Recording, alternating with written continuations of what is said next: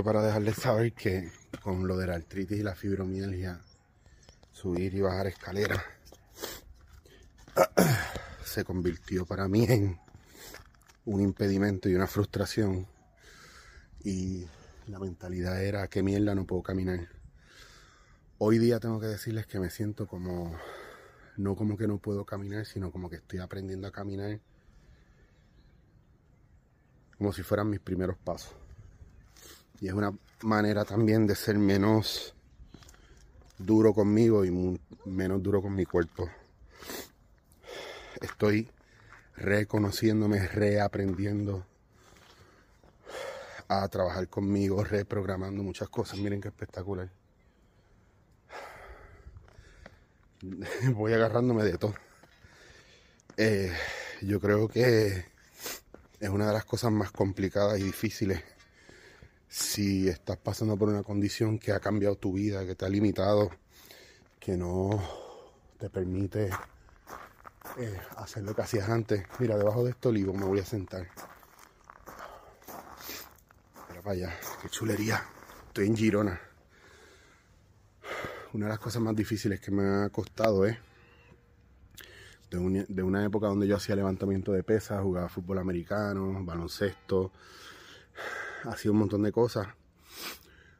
Caminaba mucho, hacía mucho más teatro, muchas cosas más. Ahora pues me he limitado un poco a caminar solamente lo básico. Y la frustración es no solamente con la vida, sino con uno mismo, por el hecho de que te limita y te impide moverte y cosas como la osteoartritis o la fibromialgia te quitan la posibilidad de a lo mejor tener una movilidad constante, pero sobre todo no te deja anticipar cuándo va a ser el próximo ataque o la próxima situación difícil donde no te vas a poder levantar o vas a sentir, sentirte tieso o el dolor te va a frustrar. Y pues un poco, por eso empezaba el video diciéndole que más que machacarme y pelear con todo aquello que yo siento que ya no puedo hacer, es un poco... Es como empezar de, de cero para mí ahora yo estoy empezando de cero. Eh, tengo que empezar de cero muchas cosas. He tenido que empezar de cero a no solamente a caminar, a entender que no puedo correr, que no puedo estar subiendo y bajando escaleras como me dé la gana, que bajar las escaleras me jode más que subir las escaleras, que me duele más, que me impacta más las rodillas, que tengo que cuidar mucho mi peso, que no puedo seguir engordando porque me lo va a joder más, me va a dar más dolor, que necesito darme masajes, que necesito acupuntura, que necesito terapia, que necesito eh, fisiatra, que necesito mimitos, cariño y que sobre todo que es una manera de mis piernas comenzar a expandir y elevarse, un proceso de, de elevación, de ascensión a todos estos cambios que estamos haciendo en nuestras vidas.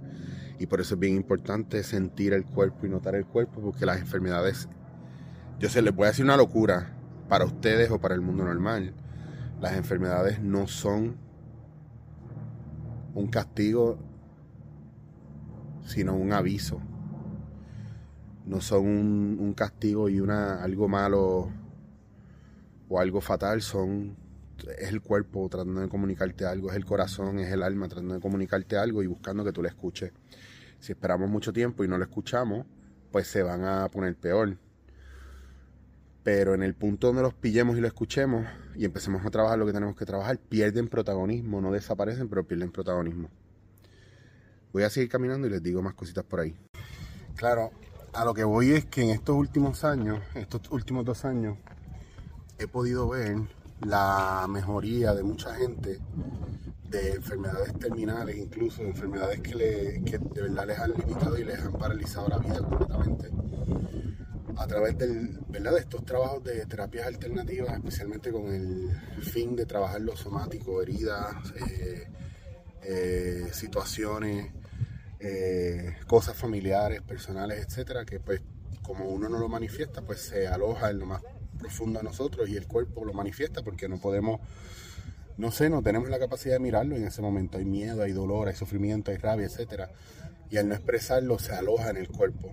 Entonces no es que te curas del todo de la enfermedad, pero sí pierde bastante protagonismo. Y yo creo que eso es un poco la, lo que nosotros debemos ir mirando en nuestro proceso, porque vivimos en una sociedad o en una época o en una era donde hay mucha enfermedad, no solo mental, sino física. Y cada cual, ¿verdad? Dentro de lo que les resuene, ¿verdad? Cuando se pone la mano aquí en el corazón y aquí en el, eh, encima por ahí, por la boca del estómago, en el, en el vientre, eh, o por ahí, por esta zona, y empieza a tocar y empieza a tocar y cierra los ojos y le resuena, empieza a encontrar muchas cosas que, que hacen eco en la cabeza y se repiten. Y a veces hay que escucharle eso porque puede ser nuestra intuición diciéndonos que miremos a un lado. Eh, y son unos tiempos de que nos piden, ¿verdad? Mucha, mucha rebeldía. Y rebeldía no es otra cosa que amarse a uno mismo y que trabajar con uno mismo antes de trabajar para los demás o con los demás, eh, sanarse uno mismo antes de tratar de sanar a los demás, como nos dicen en el avión, ponte la mascarilla tú de oxígeno y después asiste a los demás. Porque tenemos, a lo mejor no somos nada, pero lo somos todos, porque mm, hay muchas cosas que nosotros no entendemos y como no las entendemos, pues hay que seguirlas trabajando como quieran, no hay que detenerse, no hay que dejar de hacer. Y el universo a lo mejor no, no, no cabe en nuestra cabeza a lo mejor nuestra cabeza es muy pequeña y está nuestra mente muy limitada para entenderlo. Pero hay una parte que es fe, porque hay, hay para mí, nosotros, en esta etapa de mi vida, pienso que nosotros no, no vivimos, la vida nos está viviendo nosotros. Una cosa que también influye mucho en el trabajo que nosotros hacemos, lo que estamos viendo en el día a día, el estrés que podemos tener y no poder mirar nuestra realidad y sincronizarla con lo que nosotros queremos y lo que quisiéramos lograr.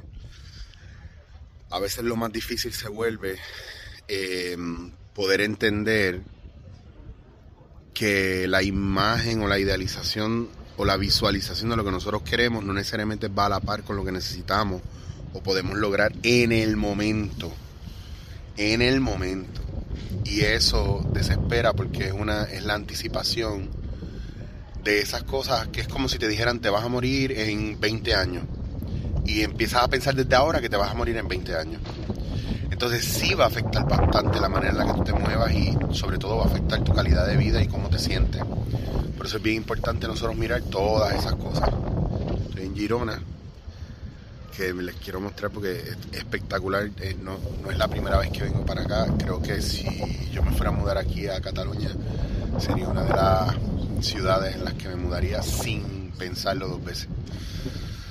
Eh, y pues parte de ese proceso de sanar eh, y de bienestar es ese movimiento que tú hagas con tu vida y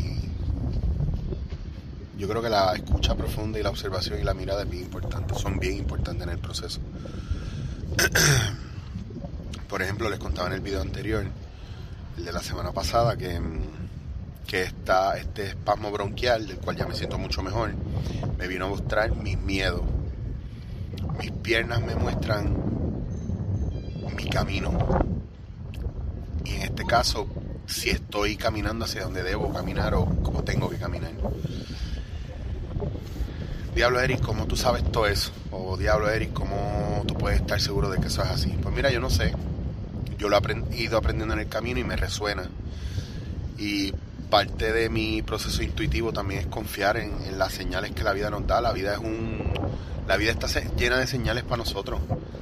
Lo que pasa es que como preferimos vivir en la burbuja o en negación o con los estándares de vida que nos ponen otras personas, pues se nos olvida o cancelamos el mirar profundamente eh, lo que tenemos alrededor. Por eso es bien importante que hagamos lo imposible por estar con nosotros y para nosotros. Creo que el mayor acto de rebeldía hoy día es amarnos a nosotros mismos y amarse significa pasar por esos valles de oscuridad y llorar lo que haya que llorar y mirar lo que haya que mirar para sanar y crecer.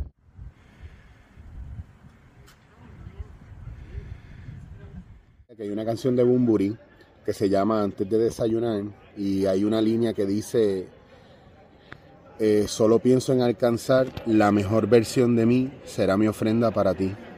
Creo que no hay nada más bonito en un ser humano que trabajar consigo mismo y entregarse en ese proceso a la gente con la que comparte la vida. Punto.